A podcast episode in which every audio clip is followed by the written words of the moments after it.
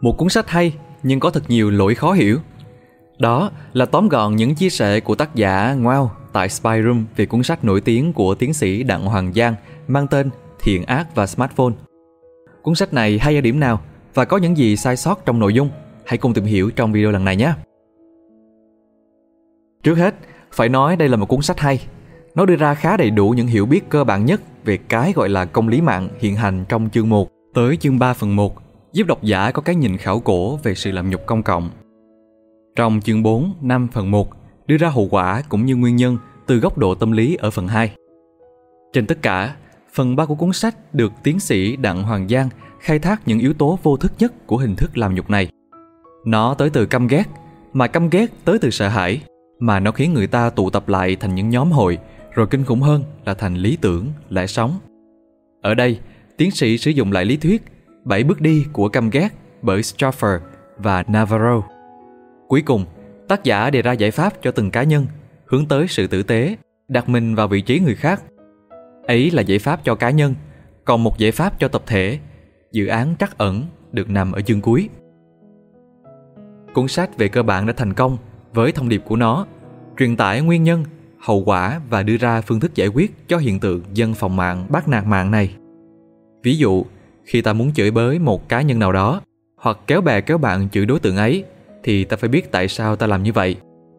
Nó có phải vì cơn giận trong bản thân mà bắt nguồn từ sự sợ hãi cho chính bản thân nào hay không? Nó có phải vì bất an do đối tượng đó nói gì đấy liên quan đến mình? Chúng ta đang cố gắng khiến xã hội đi lên hay chỉ tăng thêm sự thù ghét lưu truyền trên mạng xã hội trong tình hình vốn đã rất ảm đạm này? Những câu hỏi này hầu hết đều được trả lời trong thiện ác và smartphone. Đặt trong bối cảnh hiện tại, cuốn sách cũng dễ dàng có thể dùng làm một từ điển đơn giản cho cách hành xử của con người. Tại sao chúng ta chỉ thích Ngô Bảo Châu, gọi ông ấy là thằng ngu, thằng trí thức rỡm, vân vân, trong khi những cống hiến của Ngô Bảo Châu cho toán học là tường minh. Ấy là chủ nghĩa toàn trị như được đề cập trong chương cuối của sách. Với chủ nghĩa toàn trị, ta chỉ có thể thấy người là xấu hoặc tốt và quan trọng nhất là không tin rằng người khác có khả năng thay đổi. Một dạng suy nghĩ kiểu theo ta thì thiện, chống ta thì ác, cực kỳ có hại. Những thứ thù ghét tổng hợp đó đều bắt nguồn từ sự đầy nghiến, cơn giận dữ vô lý trí hoặc sự sợ hãi. Mấy nguyên nhân, phương pháp này đều được đưa ra khá rõ ràng trong sách, cùng với đó là cách giải quyết chúng từ trong lý trí. Những khía cạnh này của thiện ác và smartphone vẫn còn giữ đúng vị trí của nó. Tiến sĩ Đặng Hoàng Giang cũng rất thành công khi đưa ra nguyên nhân khách quan về nguồn gốc của sự chửi bới ấy là cơn giận dữ. Lý giải nguyên nhân sâu xa của mọi hành vi đó, ấy là nguyên nhân cảm xúc, cũng như sự vô dụng của sự phẫn nộ và những cảm xúc phi lý trí này trong nhiều hoàn cảnh. Tuy nhiên, phải nhận xét rằng, cuốn sách dài nhưng không sâu. Vẫn biết tác giả nhắm rất nhiều tới độc giả trẻ tuổi, nhưng cuốn sách vẫn thiếu chiều sâu ở rất nhiều khía cạnh. Chủ yếu trong vấn đề nguyên nhân, mặc dù hầu hết những khía cạnh cơ bản nhất đều được phát họa ra. Ví dụ khi nói về thiện ác và smartphone thì tiến sĩ có đề cập tới sự vô danh tính là đặc trưng mới mẻ của mạng xã hội, là một luận điểm hoàn toàn chính xác. Thế nhưng, các tiến sĩ sử dụng sự khác biệt đặc trưng này thì vẫn còn nhiều dấu hỏi. Đơn cử, đâu là sự khác biệt trong hành vi của đám đông này đối với đám đông thực tiễn? Giả sử với hệ thống, bảy bước thù hận được tiến sĩ chỉ ra rất rõ ràng. Xuyên suốt quyển sách, mặc dù đề cập tới rất nhiều case study điển hình về việc bắt nạt trên mạng đám đông trên mạng. Nhưng khi xử lý vấn đề về bảy bước đi của căm ghét thì những ví dụ vẫn là những ví dụ khá sách vở và có phần xa rời chủ đề chính của sách.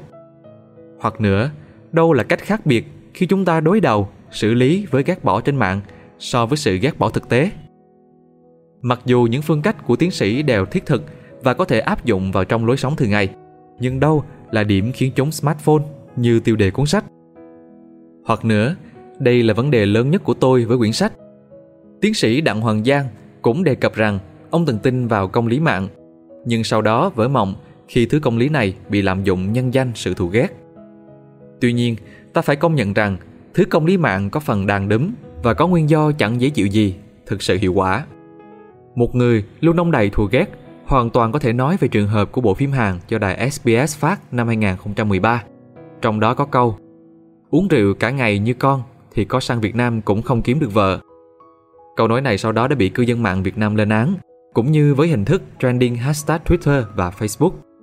Và cái thức này đã thực sự thành công khi khiến nhà đài Hàn Quốc phải xin lỗi các cảnh đó khỏi phim.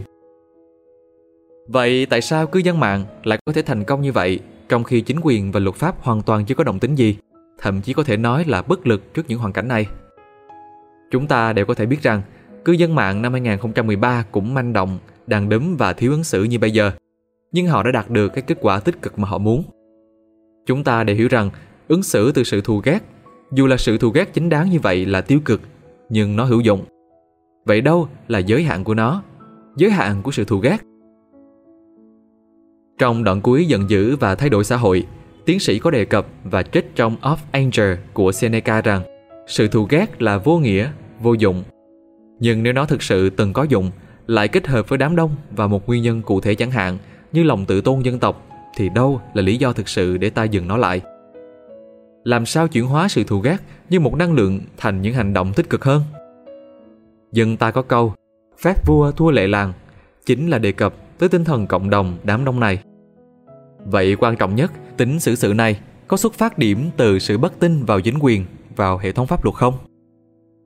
Hoặc một luận điểm khác nữa, ngay khi nói về cơn giận và tàn nhẫn trong phần tàn nhẫn tới từ đâu, tiến sĩ Đặng Hoàng Giang đã quy nó về sự sợ hãi cũng như sự liên tưởng cá nhân, sợ rằng nó sẽ xảy ra với mình.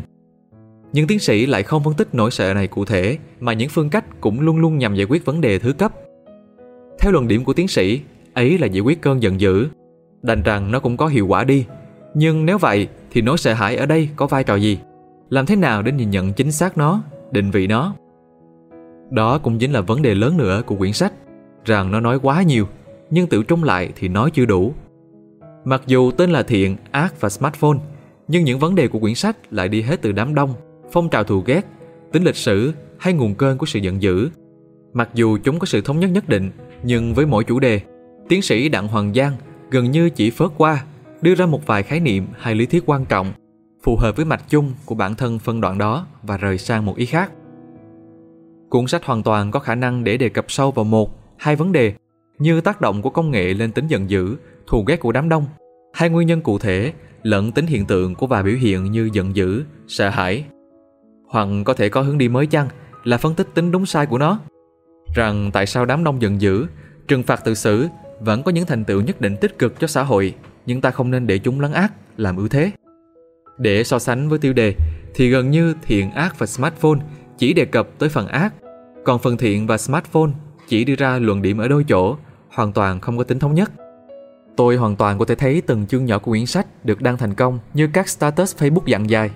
Nhưng để đưa thành quyển sách, thì thiện ác và smartphone còn thiếu một chủ đề chính, tuyên quyết nhất. Bản thân là một độc giả, có thể coi là tôi đã kỳ vọng quá nhiều, đòi hỏi quá nhiều của một tác giả tay ngang trong lĩnh vực này, cũng như một quyển sách hướng tới đối tượng độc giả nhỏ tuổi. Tuy nhiên, với 300 trang sách thì chúng ta có thể đạt được điều gì đó sâu sắc hơn nữa chăng? Mặc dù bản thân quyển sách, như đã đề cập, đã rất thành công và thời sự rồi. Đây lại là một vấn đề nữa của quyển sách, nhưng tôi không đề cập ở trên vì nó không phải lỗi của tác giả, đó là lỗi của biên tập. Thứ nhất, quyển sách dư thừa ví dụ. Những ví dụ này đều đúng và đều được lấy từ những nguồn đáng tin cậy, nhưng chúng quá giống nhau. Những ví dụ khác gần như là giống nhau, bảo hòa và ít cống hiến cho nội dung chung. Thứ hai, cách sắp xếp các chương của quyển sách có vấn đề. Đặc biệt như phần 4 có tên Giả từ văn hóa làm nhục.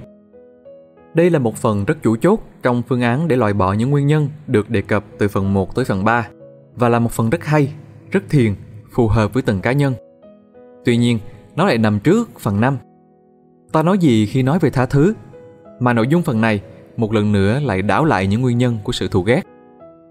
Đây cũng là một phần hay có điều nội dung của nó gần như khập khiển, khiên cưỡng khi được đưa vào giữa phần 4, giả từ văn hóa làm nhục, và phần 6, dự án trắc ẩn, khi hai phần này đều nghiêng về cách giải quyết từ góc độ cá nhân cho tới tập thể. Những chương nhỏ trong phần 5 hoàn toàn có thể ghép vào phần 3 để giải nghĩa sự căm ghét. Hơn nữa, một vài đoạn editing có vấn đề, ví dụ như tên tác giả quyển Roots and Collapse of Empathy ở chú thích 129 là Stan Brayton chứ không phải là John Brayton như được viết trong bài. Cuối cùng thì, tôi vẫn rất trân trọng những gì cuốn sách Thiện ác và Smartphone mang tới cho văn hóa ứng xử ở Việt Nam. Mặc dù còn vài điểm chưa đồng ý như đã đề cập, tôi vẫn tin rằng nó có những tác động thiết thực lớn lao, đặc biệt trong hoàn cảnh hiện tại khi cư dân mạng gần như rảnh rỗi và luôn tìm hết vụ việc này đến vụ việc khác để nhắm vào. Còn các bạn, các bạn thấy nội dung của cuốn sách Thiện ác và smartphone như thế nào? Hãy để lại bình luận của mình ở phần comment bên dưới nha. Còn bây giờ thì xin chào và hẹn gặp lại các bạn ở những video lần sau. Đây là Spy Room, còn mình là Nam.